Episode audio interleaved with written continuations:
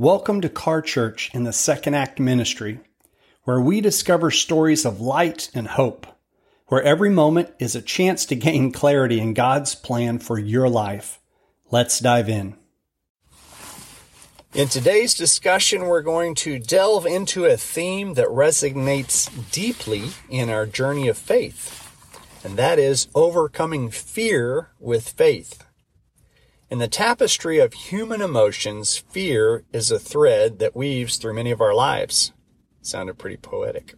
Often more prominently than we'd like to admit.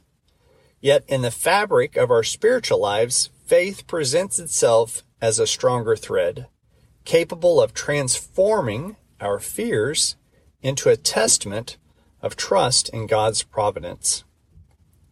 The Bible is rich with verses that address fear, but let's focus on Isaiah 41:10, the NLT version, which offers a powerful antidote. Don't be afraid, for I am with you. Don't be dismayed, for I am your God. I will strengthen you and help you. I will hold you up with my victorious right hand. This verse isn't just a comforting thought, it's a divine promise of support and strength. It's as if God's saying, I've got you. In those moments when we when the world seems to say, you've got to be kidding me. Fear often creeps in when we're faced with the unknown, when we're standing at the edge of the cliff called the future, and all we can see is fog.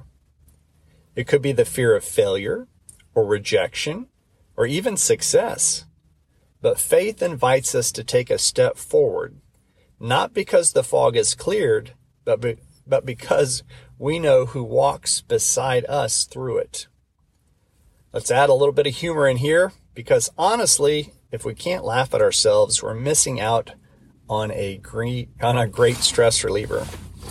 Fear sometimes has us imagining the worst case scenario like accidentally sending an embarrassing email, not just to a friend, but to the entire company.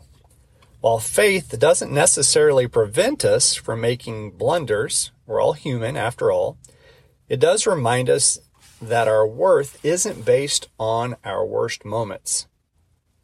Faith in the face of fear is not about denying our feelings. It's about choosing to trust God even when we're scared. It's the decision to pray, God, I don't know what's going to happen, but I know you're with me, and that's enough. One practical step to overcoming fear is to remember and recount times when God has been faithful to us in the past.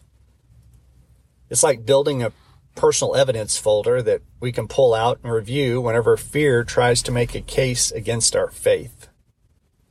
Another step is to surround ourselves with faith filled people. Man, is this important.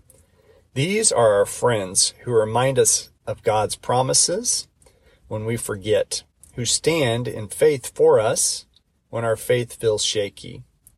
They're the ones who, after we've shared our fears, help us laugh, pray, and perhaps even plot a gracious way to retrieve that mistakenly sent email.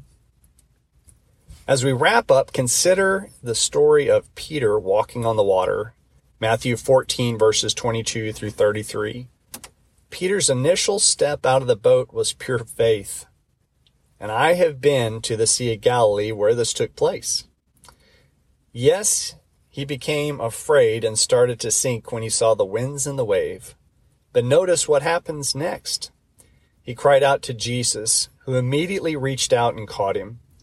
This moment beautifully illustrates that even when our faith falters, Jesus is there to help catch us. So what? Your walking on water moment? What is your walking on walking on water moment right now? What is God inviting you to trust him with?